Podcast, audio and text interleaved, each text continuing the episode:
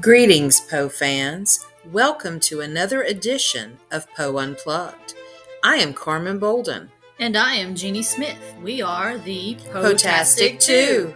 Come zoom with us into the Unbook Club dedicated to the works of Mr. Edgar Allan Poe. Well, welcome to Poe Unplugged, and we are going to dive right into the Telltale Heart.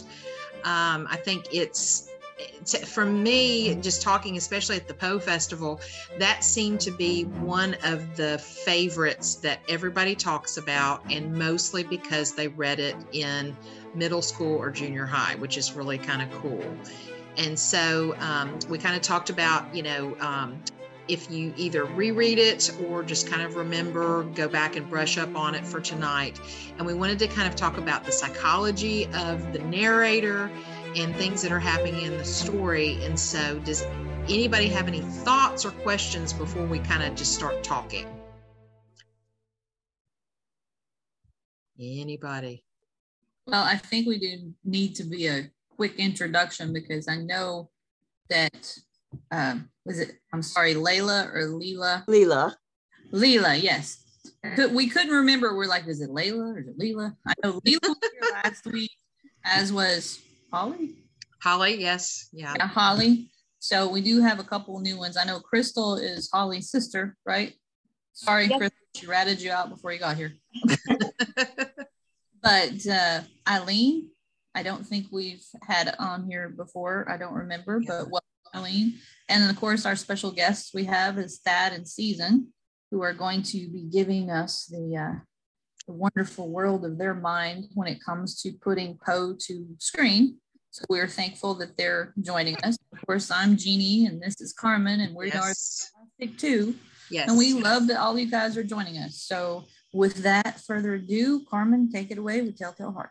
All right. Okay. So if if no one has any um, thoughts or ideas, I kind of I reread it uh, because uh, even though I've read it multiple times, I always before we do anything like this, I like to have it fresh in my brain. Um, and so, one of the things that um, I noticed rereading it this time is thinking about just with the psychology part of it. When he talks, he or she, because that that's a really cool thing that um, Poe Movies is going to bring in with the narrator. Eh, you know, we I think everyone always assumes it is a man, but it doesn't have to be. And the the one thing that I kind of picked up on is if he is that mad or she is that mad, it seems like it's premeditated with the murder. And so, just I want to kind of lead off with that. So, what are your thoughts? Um, about the, the psychology, right? So, yes, yes. Yeah. So, um, do, do you want, want to go over me? Yeah. So, so, um, there's, there's no like particular, so, um, just to start it off so my take on it our take on this was that the mad condition was schizophrenia okay. um, now there was nothing called schizophrenia in the time of poe um, there was it certainly existed but there wasn't a name for it. Um, and there are other theories out there other people not everybody believes that. So just want to put that out there. It's not gospel truth but my render my reading of the story that's kind of what i understood. So when when we made this when we first sat down with the actors we just kind of said um, this is what we wanted. This is how we think of it but we're not publicly i mean i guess this is technically public but but we're not we're not going to make that part of the film is that it's a condition called schizophrenia that there's because there there are symptoms within there that are that are that are schizophrenic. Mm-hmm. um, so what we did is so what you kind of typically do with actors and you do this when you write is you kind of invent a little bit of a backstory. And that backstory is usually referred to as subtext so there might be something there might be a backstory that this character has that only the actors know about. And what it does is it kind of gives depth to the character. So part of that subtext was that this character had schizophrenia. Okay. Early onset schizophrenia, which occurs around the age of 27 for women. Mhm. and it begins with hearing voices. Typically begins with auditory hallucinations which is what the main character has Mhm. Definitely. yeah so in, in terms of the psychology the abnormal psychology of it um, that was kind of our take on it um, however it's not specific that it's anything like that that it's even a condition it's just mentioned that it's it's the the character struggles and i'm just going to refer to the character as she so we don't have to do the he she thing i'm just going to say that That- that from, works. from now on knowing that he he is not wrong right it's not wrong to say that it's also not wrong to say she for this Absolutely. so um, all we know is that she is um, desperate to prove her sanity over is more important than her guilt. She admits guilt in order to prove her sanity. And the odd thing about it is that in um, trying to prove her sanity, she not only admits her guilt but proves that she's insane because it's there's craziness going on there. There's voices heard, think heard voices in heaven and in hell, um, and we do kind of tease that out a bit in the film. If you, some of the there's some undertones where you hear kind of like demonic things happening, um, and we kind of brought that out. Um, that's that's probably in a nutshell the the psychology of it. Um, uh, in terms of abnormal psychology, in terms of normal psychology, you would have um, a caretaker taking care of someone old. We don't know their relationship, only that it's an old man.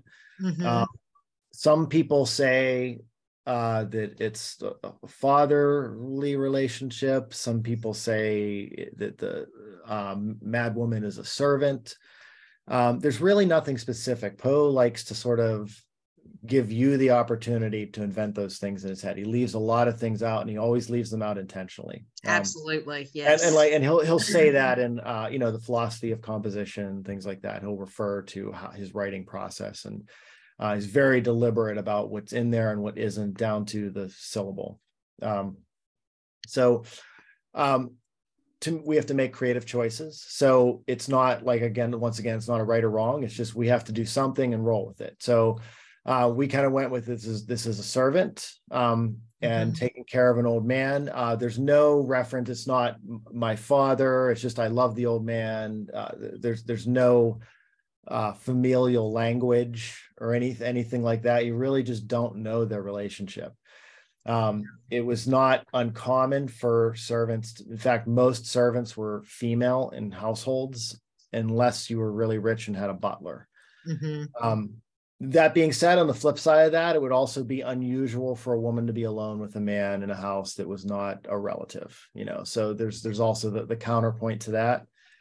Um, uh, however, that's kind of what we went with. Is that there's just this caretaker. We didn't elaborate too much on it. Mhm. Um, our subtext to that, like we said before, was that this is just a servant who takes care of this man and to develop some affection for him.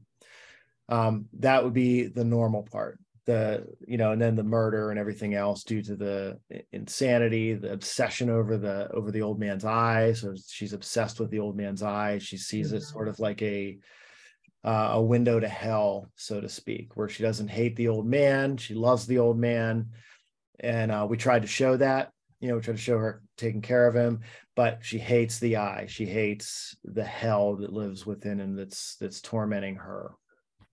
Yeah, I I kind of like always thought that it was like if she could have removed the eye, would she have been okay with having the old man without the eyes? I mean, I know that sounds weird, but I mean, Yeah. it- you kind of think because that was the focus that you know that laser focus of the eye. Yeah, I I would um so I always think that too. Yeah Okay, so so, Okay, so my the only one. so again we're we're gonna make lots of assumptions here so i, I want to like uh i just want to say like you have to make these choices when you when you make a film or or any adaptation but there's again there's so much left out so it's there's always like um in uh in the dead poet society they i remember there's an explanation there's two renderings of any story there's your story and the author's story so poe gives you the opportunity to have your own story and everything he does which kind of makes it cool so yeah. Um, I always kind of felt like the eye was just it wouldn't matter if the eye was gone, there would have been something else. Um, and kind of the, the delivery of it, the way we did the delivery, was like it was the eye. Yes, it was. It's almost like an after. Like yeah, that that that's it. That's it. It's the eye. You know, and there it there is an obsession over it.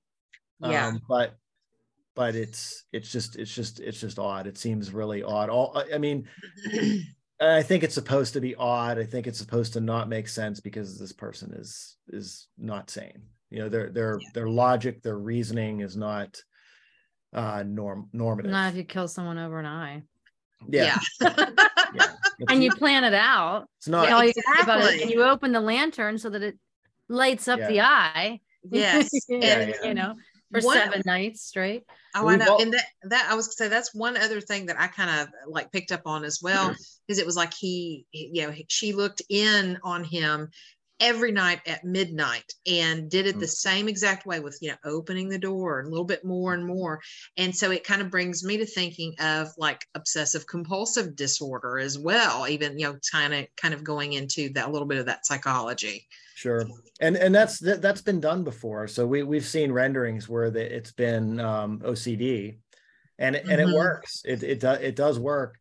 Um, a lot of a lot of mental illnesses cross paths, absolutely you know, and and there was no like um, like there was not a DSM five handbook to, Right, for- to right. refer to, but he was familiar with mental illness um, Mhm. he saw it around in, in a lot of his stories. I mean, he covers, um, even though the words aren't said, you can kind of sort of hint that he's covered bipolar, he's covered depression, he's covered sociopathy, Mhm. and of course, my take would be schizophrenia. Um, but they're they're all there. So um, he was familiar with it, and I don't know if he had a specific disease in mind other than just madness. But what's what's kind of what is kind of um, um, interesting about this particular story or some of the influences of it. So at, at that time, madness was they're just seen as like rambling maniacs, you know, that would never make any sense. But uh, the narrator, she's very calm. She can articulate her thoughts very clearly,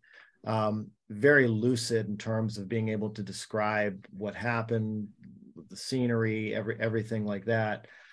Um, and one of the big influences of the Telltale Heart was a there was a one of the very early cases of a plea, an insanity plea. It was the trial of James Wood in um, I believe it was 1840. Don't quote me on that date, but I'm some somewhere around there. Um, Poe was covering the story for a magazine for Alexander's Weekly Messenger Mhm. and so he kind of describes in that in that what, what kind of happened but james wood was very calm. He murdered um Was his daughter? his daughter i think. His yeah. somebody he murdered someone and he took the insanity plea and um ultimately he, i believe he was found insane. Um but it was never used as an excuse for murder you know? So um and th- this was a time where say he wasn't in his right mind but he was very calm when he spoke he wasn't rambling and not making any sense. He was just able to articulate his thoughts really well. Mhm. um, and you wonder okay so he covered this story and then he's writing a story a couple of years later about someone pleading insanity or sanity rather. You know, yes. Yes fighting fighting fighting against insanity fighting against sort of the idea that insanity and madness meant that you couldn't think that you were just rambling that you weren't there. Um, but what was kind of different about this character was that she was with it. Still insane still mad but you wouldn't know it just by your uh, a superficial conversation. Absolutely. Um, one other thing i kind of picked up on and I, I think i've thought about this before when i've read it in the past and it's Mhm. just one little line um, where it's precisely upon the damned spot. And so that immediately made me think of macbeth and shakespeare. It's like did he use that kind of as an illusion in his writing to kind of refer to that? And i'm like it just ties so well to that you know lady macbeth and just you know the um, insanity she went through as well. It just kind of made me think. And then it all that also kind of then made me think of your your movie and just the narrator being a female and so it just that just really kind of was a neat tie i thought yeah yeah i never um Uh, did you make the connection to Macbeth? Did you? you Yeah, you're nodding your head. I, there, I, so- well, I did because Poe would have made the connection. You know, like he he could he knew Latin, he knew French, he Right. studied literature. He would have he would have had all of that stuff in mind. I mean, he was Mhm. heavily influenced by even Dickens at the time. So that that's one of those images that would would have been hanging pretty tough, and that you would have had to go. He would have he would have went through Shakespeare, even the little bit of time that he spent at Virginia. Yeah, he would have so he would have went over Shakespeare, and if he was he was a literary critic, he would have known. Yeah. He would have been very familiar with Mhm. Shakespeare. I just thought, you know, did he throw that in there? It just because it, you know, you don't think of that phrase unless you think of Macbeth. It, it just, Right. you know, Right, just right. kind of neat. Mhm. But Um, at the same time, I'm going to jump in here real quickly because you keep talking about the insanity and the schizophrenia part of it, because there's always two sides of schizophrenia. And paranoid schizophrenia is where they go the extra step to either kill themselves or kill somebody else, the object of their obsession. And um, so, and insanity, it's definitely the definition of insanity is keep doing the same thing over and over again and expecting different results, which this is the whole thing of Telltale Heart even at midnight, every time she went in, she kept checking and checking and checking.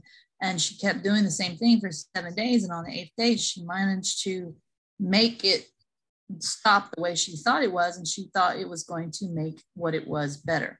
But it didn't make it better. It just exasperated it to the point to where she turned herself in. And it goes back to me because he's tying this, in my opinion, in the black cat.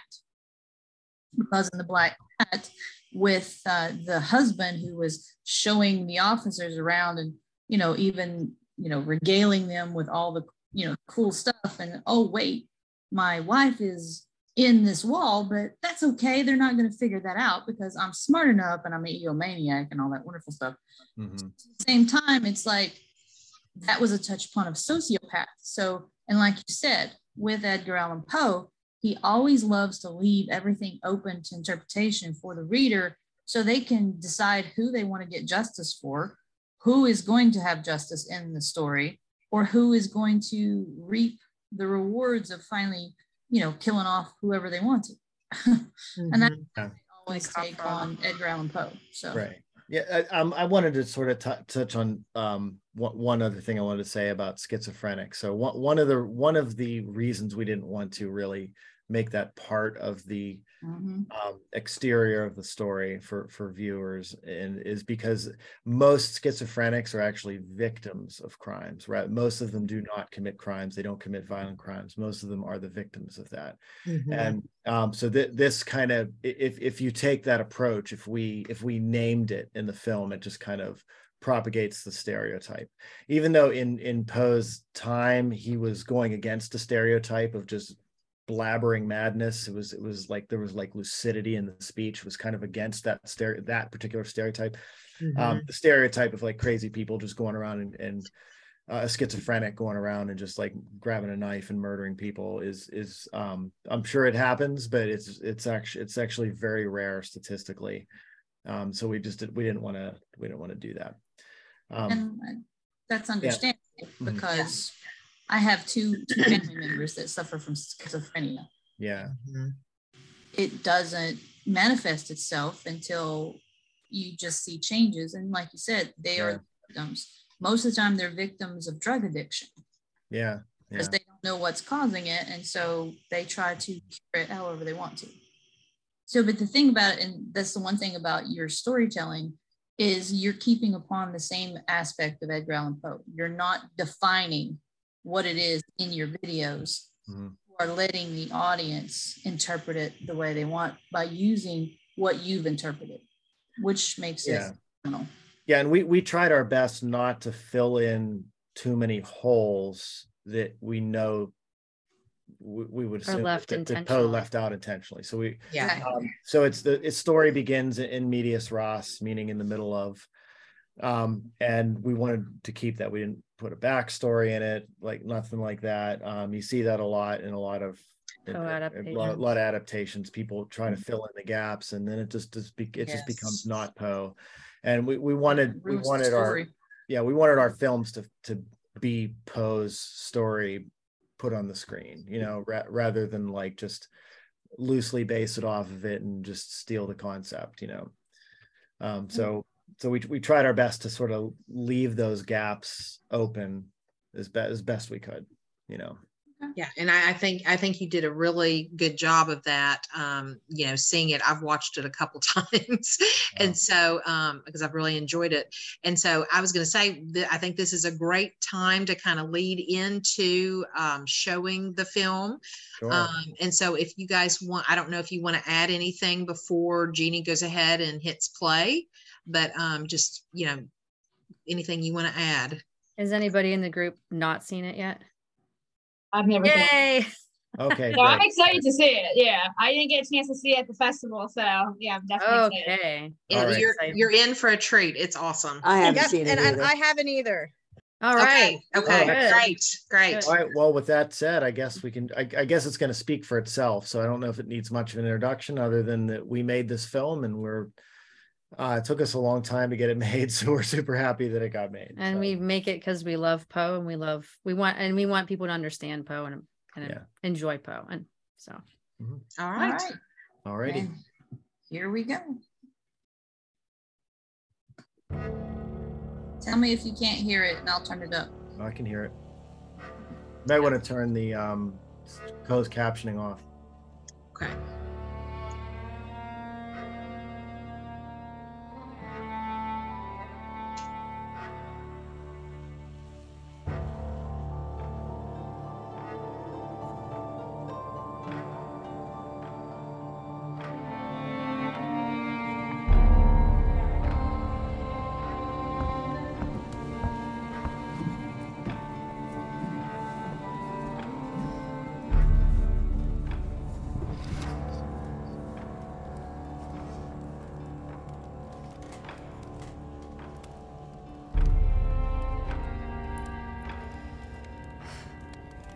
True.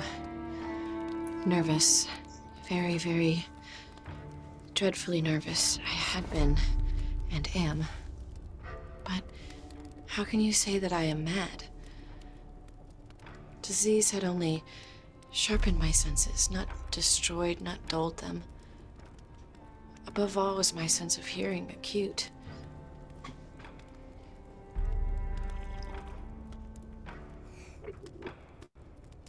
Heard all things in the heavens and on earth. I heard many things in hell. How then am I mad? Hearken and observe. How calmly, how healthily. I can tell you the whole story. It is impossible to say how first the idea entered my brain, but once conceived, it haunted me day and night. Object there was none, passion there was none.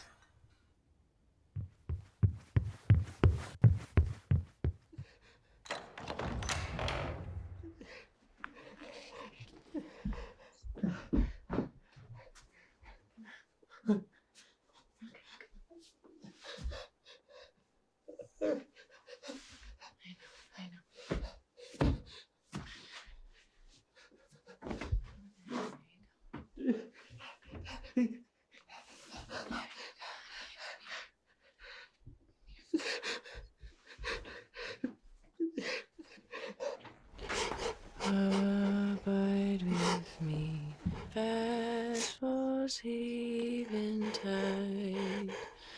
The darkness deepens, Lord, with me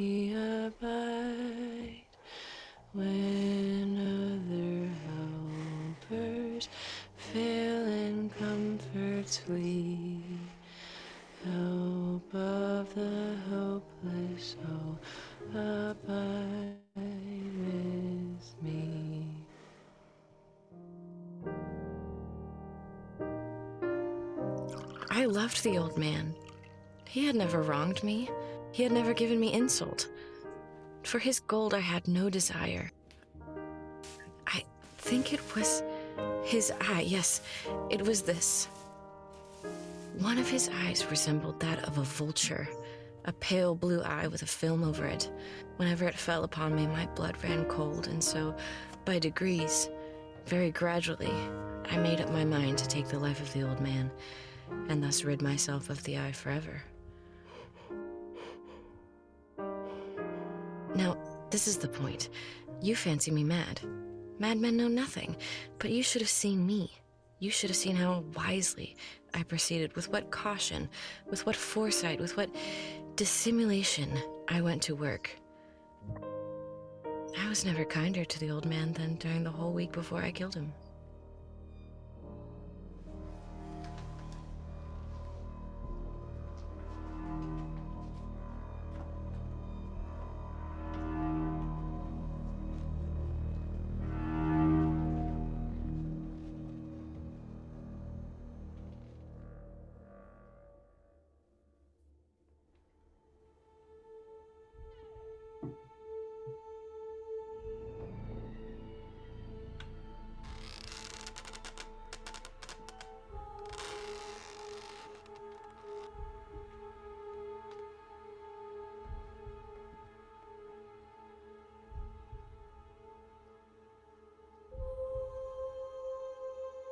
And this I did for seven long nights.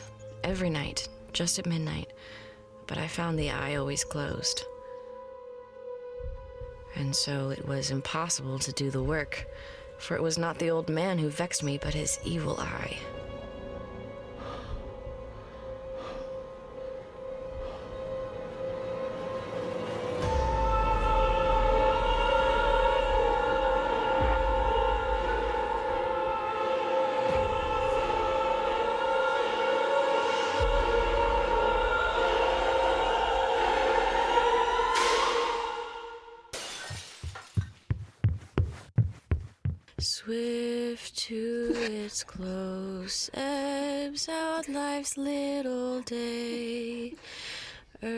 Joys grow dim, its glories pass away. Change and decay in all around I see. O thou who changest not, abide with me. In life, in death, O Lord, abide with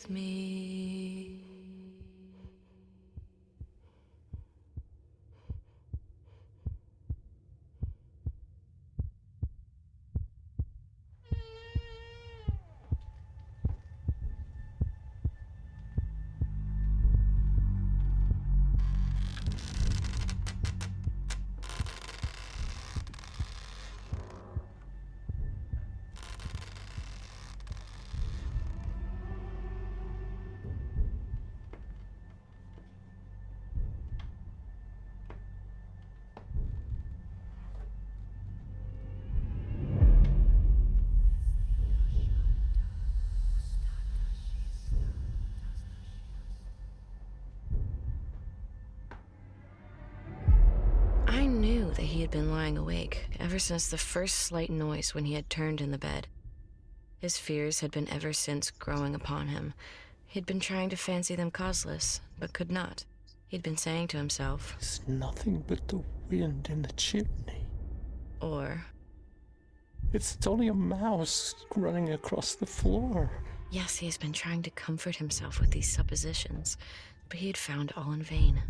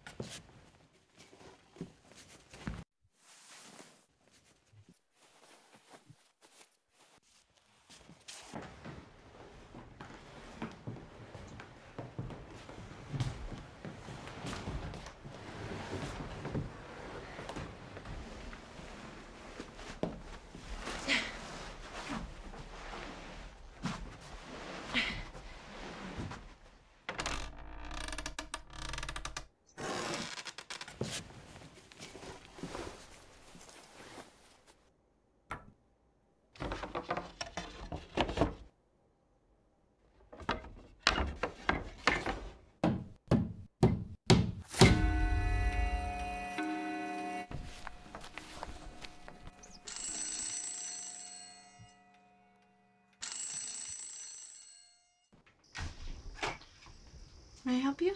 Yes, madam. There have been reports of a disturbance here. Screams heard coming from inside. Oh, we've been deputed to search the premise. Certainly, gentlemen. Come right in.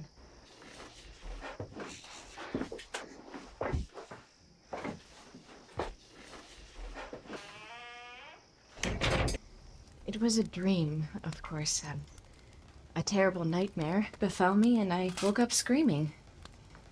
It felt so real. It kept me up most of the night. I could hear it chasing me, this growling sound. I saw a light around a corner and woke up.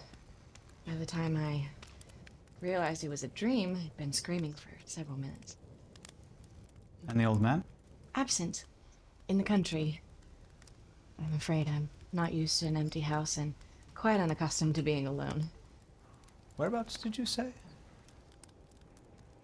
The country. Yes. The country. How did you say he got there? By train? Yes, he, he took the train. It's faster than a horse, of course. yes, that's true. It uh, used to take two months to cross this great country of ours, but now you can do it in 18 days. My father and I once made it to California and back in and out of a summer. Impressive. Very impressive. Although, everything is just rush, rush, rush now. You know, I don't know about you, but when I'm in a hurry, I always seem to forget something. There's a uh, saying, haste makes waste. I think that's how it goes. You know, that reminds me of a case we had a few years back a murder. The man was a lawyer, a good citizen. So it seemed. He had a wife, lots of pets, you know, like cats, dogs, even a monkey in that big house. Till one day he buried an axe in his wife's head. Came at her, hammer and tongs.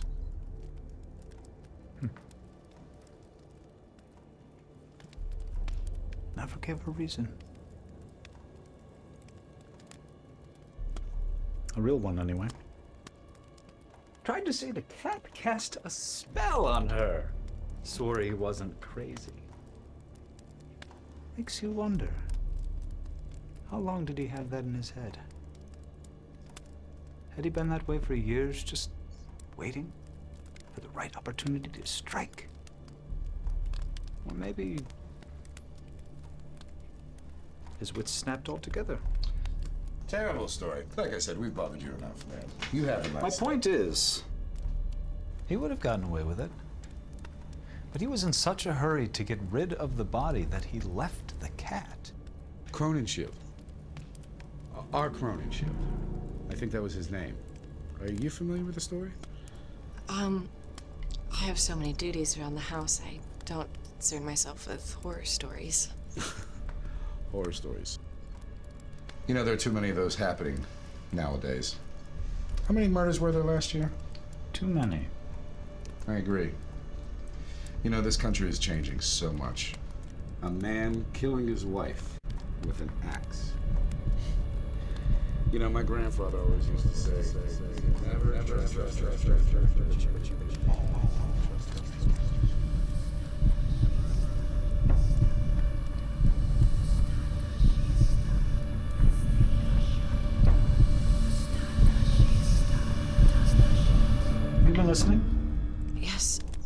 course. Because you seem distracted. Maybe there's. You've had some other thought, something else has come to mind? Netta.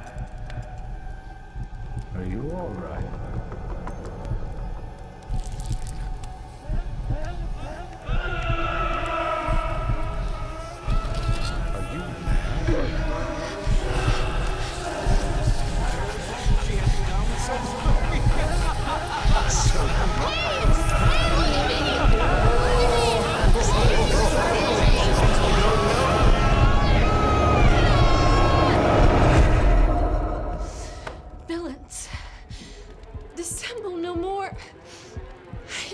indeed.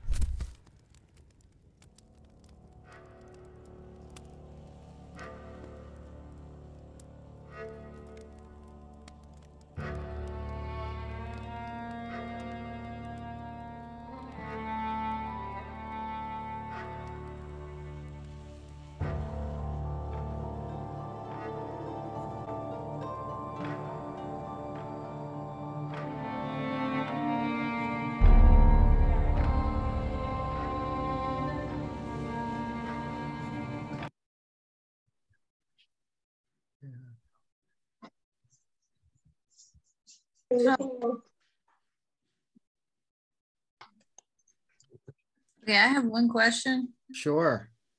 Uh, the, I guess, lullaby that she was singing to him. Mhm. What was that? I don't, I didn't recognize. That's that's um Abide with Me. It's a Christian hymn written in that era, and it's a dirge. So it was sung at a fun at funerals. That's what I thought, but I Interesting. never could connect it because I was like, I Yeah. know it's from that time period, but I Yeah. couldn't what it was. But that So was, it was it's literally it's it's um it's sort sort of like a hint that she's singing about his funeral, right? You know, so yeah. Yeah. Very, it was very appropriate. Yes. yes, Mhm. yeah, and it added to that extra that extra level of horror because she was like giving him his send off before he was even dead. So yeah, that was good. Mhm. Yeah, and also comforting him because it was a a, a genuine care for his needs. But um, and the lyrics of that song are they're all about it's it's comforting someone in the face of death. So it, it kind of really Resonated, yeah. really Mhm. fit with with the story. I think for sure. Yeah. Absolutely. Cool. Yeah, I, I love the visual and the especially the auditory imagery throughout the film. It's just all the the sounds were just creepy and like eerily just amazing. I mean, it just really made the tone of the movie, you know, flow with Poe. Sorry, I had to rhyme there. yeah that's okay thank you that, Yeah. that was that was um so um one thing i always like to say is you don't make a movie alone. So um we didn't just grab our iphones and and make this by ourselves. So um so when you, when you mentioned like the sound that was ryan stewart. He he did the sound design but he also wrote the music for it too. So oh, um, awesome. so a lot of that came came from um, his hard work, which it's it's really difficult to do those two jobs on the same project. Um, so we're really grateful that he was um, that he was able to pull that off. You know, as good as he did for sure. Absolutely. Yeah, it was really, really good. hmm Yeah. You. anybody else want to jump in and thoughts, any questions, anything? I really love that you made the dialogue between the two officers about murders from Poe. That was like awesome. It was really Yeah, clever thank you. because in the like you know in the actual story, she's like they're talking, they won't leave her alone. But like again, you don't really know what they're talking about. That was like such a nice touch. Yeah, You know what I mean? I was excited before you said the cat thing. I was like, oh, I know what this is. Like that was that yeah. was It's the black cat, right? Yeah, Yeah, right. Yes. Yeah, That was- awesome. That was Yeah. that was clever, and all the actors were really really great. I mean, that's why I whispered to my husband like, she's creepy, like real creepy. yeah and and it's just funny because that's that's uh R- rosie dugood is the lead and she she is the exact opposite of that she is nothing like that Oh, wow. so, so she she was um the whole cast was was just a pleasure to work with the whole crew it was a pleasure to work with everyone was and they were long hours we we um we we definitely Three very long shoot. they're days. really long days. Yeah. So so we we we got through it, but everybody really brought their A game, and it could not have been done without them at all. You know, it was just it was every every everybody kind of understood it, understood Poe, and just um, and it's really helpful to work with good actors because uh, like you can like you made that comment about the dialogue, but that's really good actors make good dialogue. Oh yeah, the young guy with the mustache. He was like, yeah, he was David. Da- David. He was in our film The Raven, and I he was about also- to ask that. I thought Yeah. I And in the cast. and he was in, and he played Montresor in the Cask of Amontillado. Okay. Oh, okay, I'll have to check Yeah. this out. And Yeah. he was actually, um, and if you've if you've ever seen Evil Dead the musical, he was he was uh Oh, nice. Bruce Campbell's Yeah, okay, I character. need. Oh wow. Okay. Okay. Yeah. Very cool. Very Yeah. cool. So it's but but but yeah, they were they were fantastic, and um, David kind of like he brings this thing on set all the all the girls paint you know like he comes he comes on set and you your eyes just follow him and he's like very intense like He if you ask him something simple like how's your son he'll be talking about him and you're like he's just has a very swagger. intense It, it, it just tra- it translates the swagger definitely translates. yeah Well, and his acting his acting chops are just the, huge the thing is it's what's Yeah. difficult what's difficult in particular with david is that he's he's such a good actor it's hard for me it, it took me a while to have a conversation with him and not think of it, not be intimidated by him because of his characters that he plays. He's actually a very nice guy. He's very down to earth.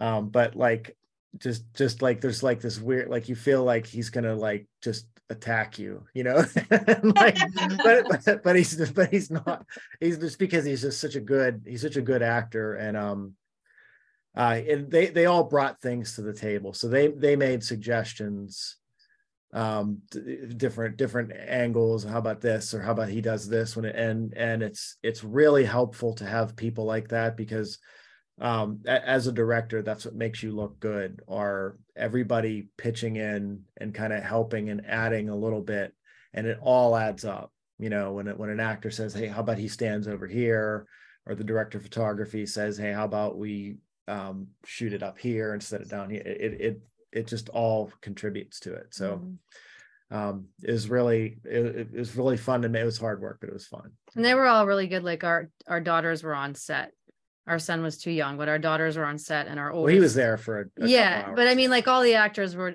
all the crew were good with our kids because, like mm-hmm. Vivian, our oldest was learning a little bit, like on set. Like we all, they all, we all had to learn set protocol except for Thad.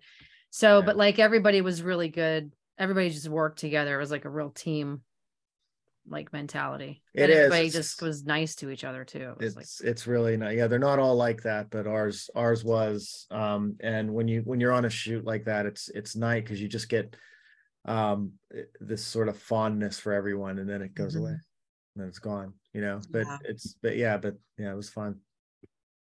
Yeah, Matt Prowse, high quality, even like the hand, like it was. Oh yeah, yeah, yeah. That was thank, great. I was thank, like, thank you. I was like, damn. I was like, that was like yeah, some of those hands, some of those hands of the mad woman was my daughter. Oh wow! so, so, what you do is like you'll have principal photography. So um, there's like days to build the set, there's days to shoot, days to tear it down, and then you have pickups.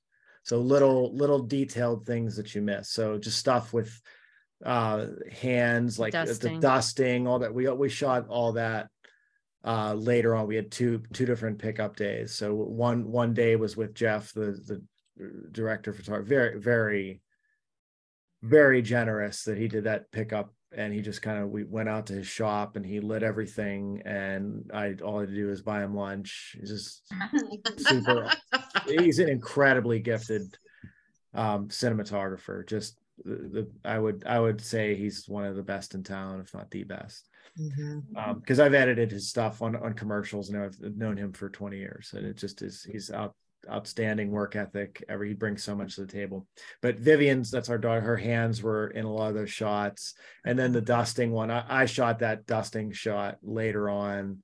And um and then there was the the club where you see the close up of the hand pick up the club. That was um that was actually corner of our living room that was in the corner of our living room. I shot oh, that on a, I shot that on a different day too.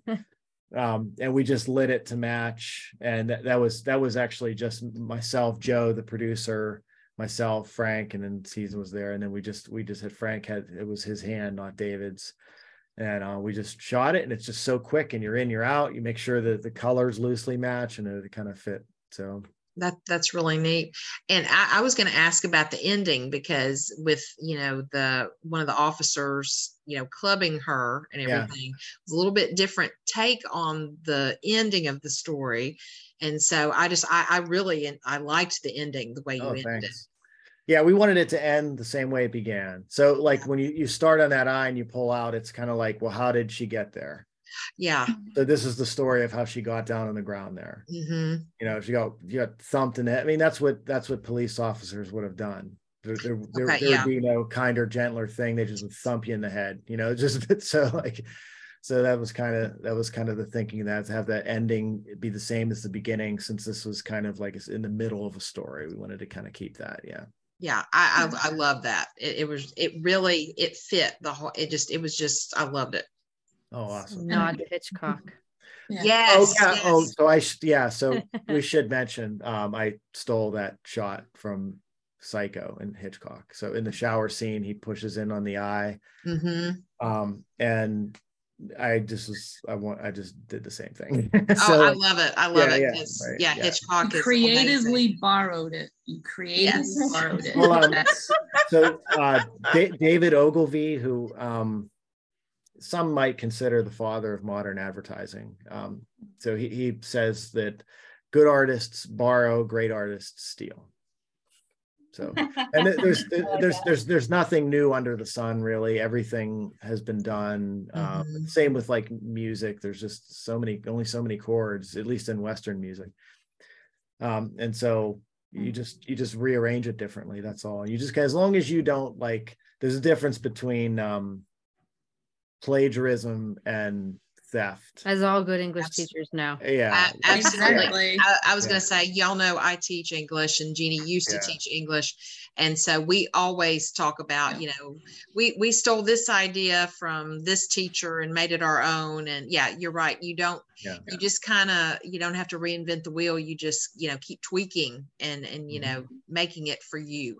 So, and, and there's really nothing that isn't influenced by something else even Mhm. psycho if you if you watch Well, psycho.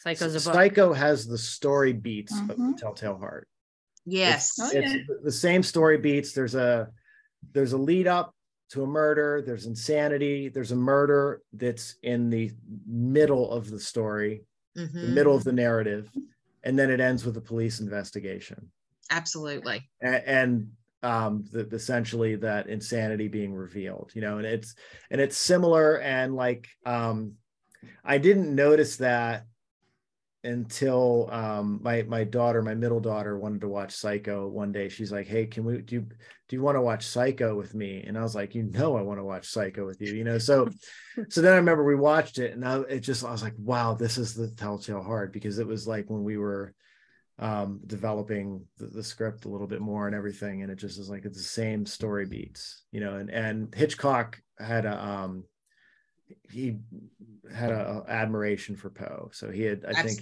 i think he had said he wouldn't make i never would have made suspense films had it not been for edgar allan poe Yes, I, I'm. I'm actually in the middle of. Well, I've. I haven't gotten started too much into it just because of so much going on. But I've started a biography on Hitchcock, and oh already, like in the first chapter, that was one of the first things that was mentioned. yeah And um, and I, I'm a huge Hitchcock fan. And eventually, like probably season three, Jeanie and I are going to do an episode uh, on Hitchcock with Oh, you know, from- great. because everything's about Poe's influence on you know everything.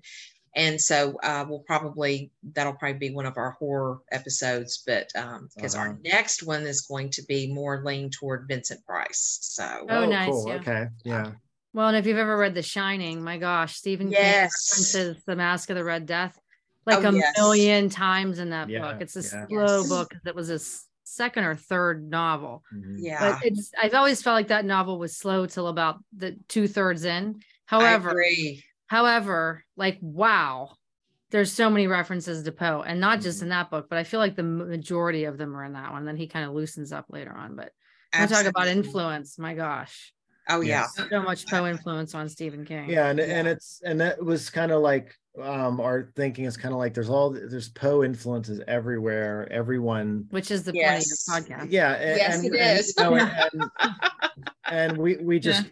we wanted to make the those stories into films like I, i've I- I don't. There's very few that I've seen adapted really, really well. So there, there's a guy Ra- Raul Garcia who's um, you, you should um he would be good. He would be really good to have on your podcast. So he made Okay, I'll write that um, what, what what was He the extraordinary. extraordinary Tales. tales it's on it's on amazon we can send you the the link to the film Oh, that would be great. And uh, uh Well, it's someone, a bunch uh, of shorts. it's a bunch of it's a bunch of animated shorts that Oh, took him, that- it took that's it took him about 10 years to make them okay, um, but it's probably the best rendition of the masque of the red death i've, I've ever, ever seen, seen. oh wow, And, okay. and, the- and the tales of M. Valdemar, he does that exceptionally. Oh, well, yeah. oh yeah, that's a Yeah. great one. That's a great one. He does Um, Telltale Heart as well. It's not as good as ours. I'm just going to say that. But, but but he's he's a really cool guy. We've met him, and he's he's awesome. Um, Okay, super cool. You should definitely hook up with him for sure. absolutely. And I was going to tell you that uh, another person reached out um, through you guys,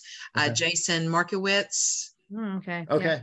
and um, I talked to him, and I think he's going to be doing some stuff for us in January. So, yeah. Cool. And then Holly, who is on here right now, uh, is going to be our uh, featured guest on Poe Unplugged in December uh, because we're going to uh, kind of focus on the bells and her Oh, okay. children's book.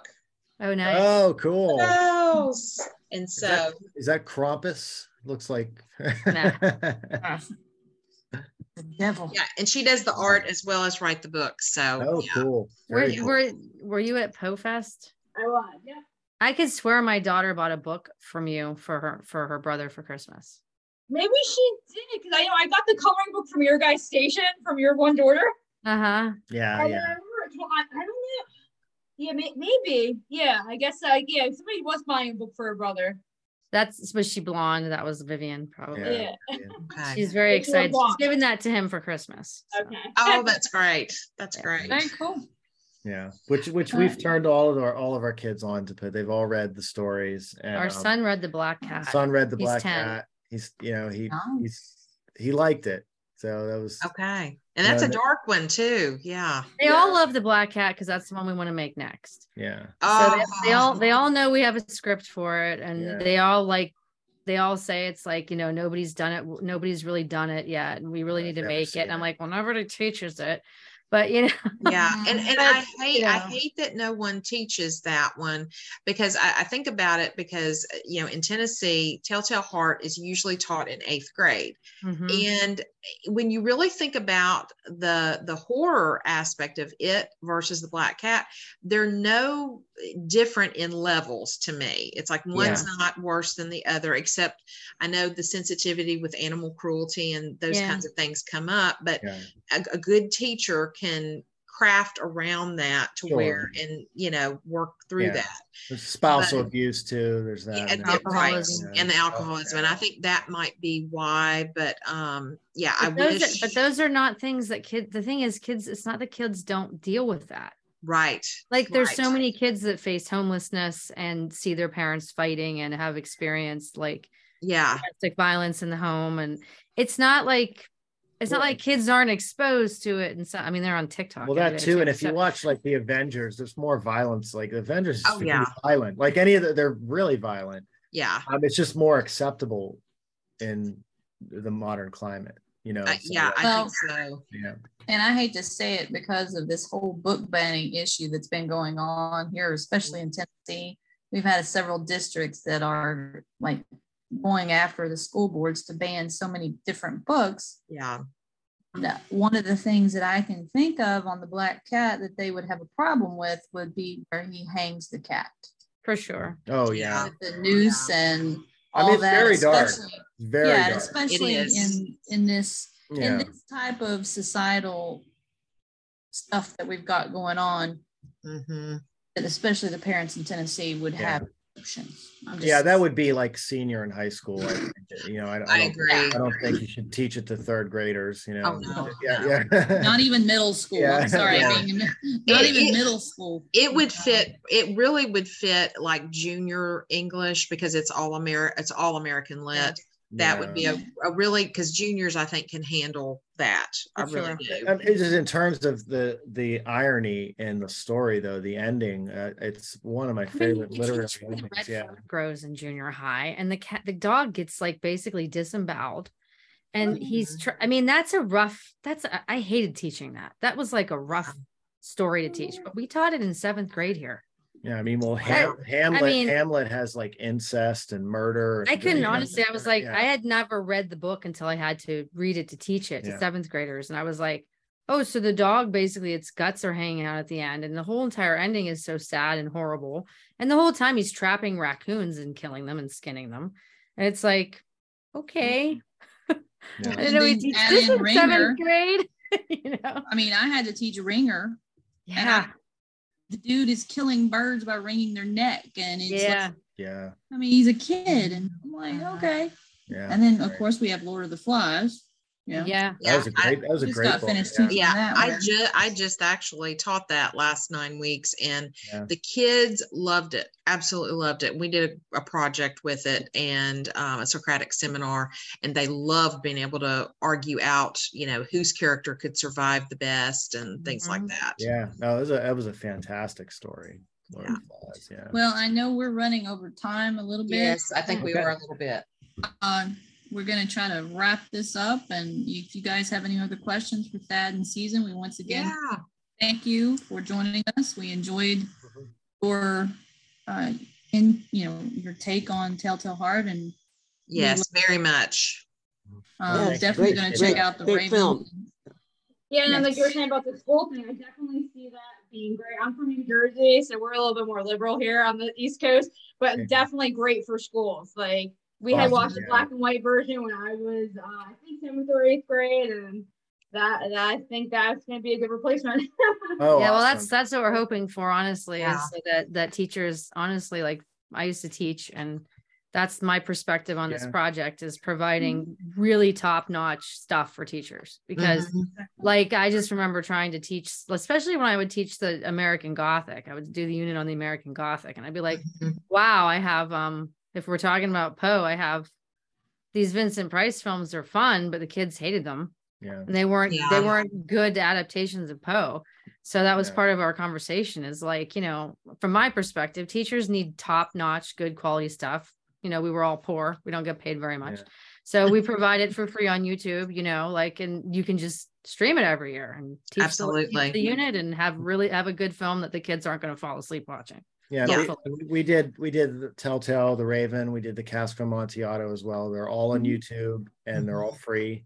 And we also we do have lesson plans that are on our website that are free. We haven't made them for Telltale yet I'm, wor- I'm because, working on it. because we're slackers, but we'll, we'll get to it eventually. So but Telltale don't- you did, don't have anything to do on you know yeah, yeah. but Telltale did play on Virginia Public, Vir- the Virginia PBS all over and Virginia like the- Public Media. in DC and they did really well. We got like they, they told us that it did it actually their numbers came back and they it did Yeah, really well. did It's very really well, yeah. So so. it played on Halloween, so that's probably why. oh uh, nice Awesome. Yeah, and we, nice and we yeah we we had it packaged as Tales of Madness, so it, it was It was it was the uh, Raven and films were packaged together. Yeah, oh that is so cool but yeah, they they Well- they were really helpful for us. So it played in uh I think three different stations there. So it was uh, it was uh, Richmond, Charlottesville, and um Harris Harrisburg. Harris- Harrisonville or Harris not Harrisburg because that's here, but it would it was Harrison something. Yeah, my cousin lives in Harrison something. There, Yeah, I think it might is There's a yeah, Harrisonburg, Virginia. Yeah, there's a Maybe, it- oh, Harrisonburg. maybe that's Yeah. a Harrisonburg. Okay, because we Yeah. have Harrisburg. Harrisburg's capital of Pennsylvania, so I could just Yeah. get them mixed up. So, yeah, I Yeah. So anyway, if you if you know any teacher friends, direct them our way because Oh, that's, yes. that's like really like you know, from my end of the project, that's my passion is um is mm-hmm. education. So mm-hmm. absolutely mm-hmm. Well, absolutely keep up the great work. We love Yes. it. We- we Thank will you so much. Definitely- We will Appreciate it. definitely pass it along on our journals and on our to our teacher friends. Definitely. Uh, Mhm. once again, we love that you joined us this week, and we hope you Mm-hmm. come back and join us again next week.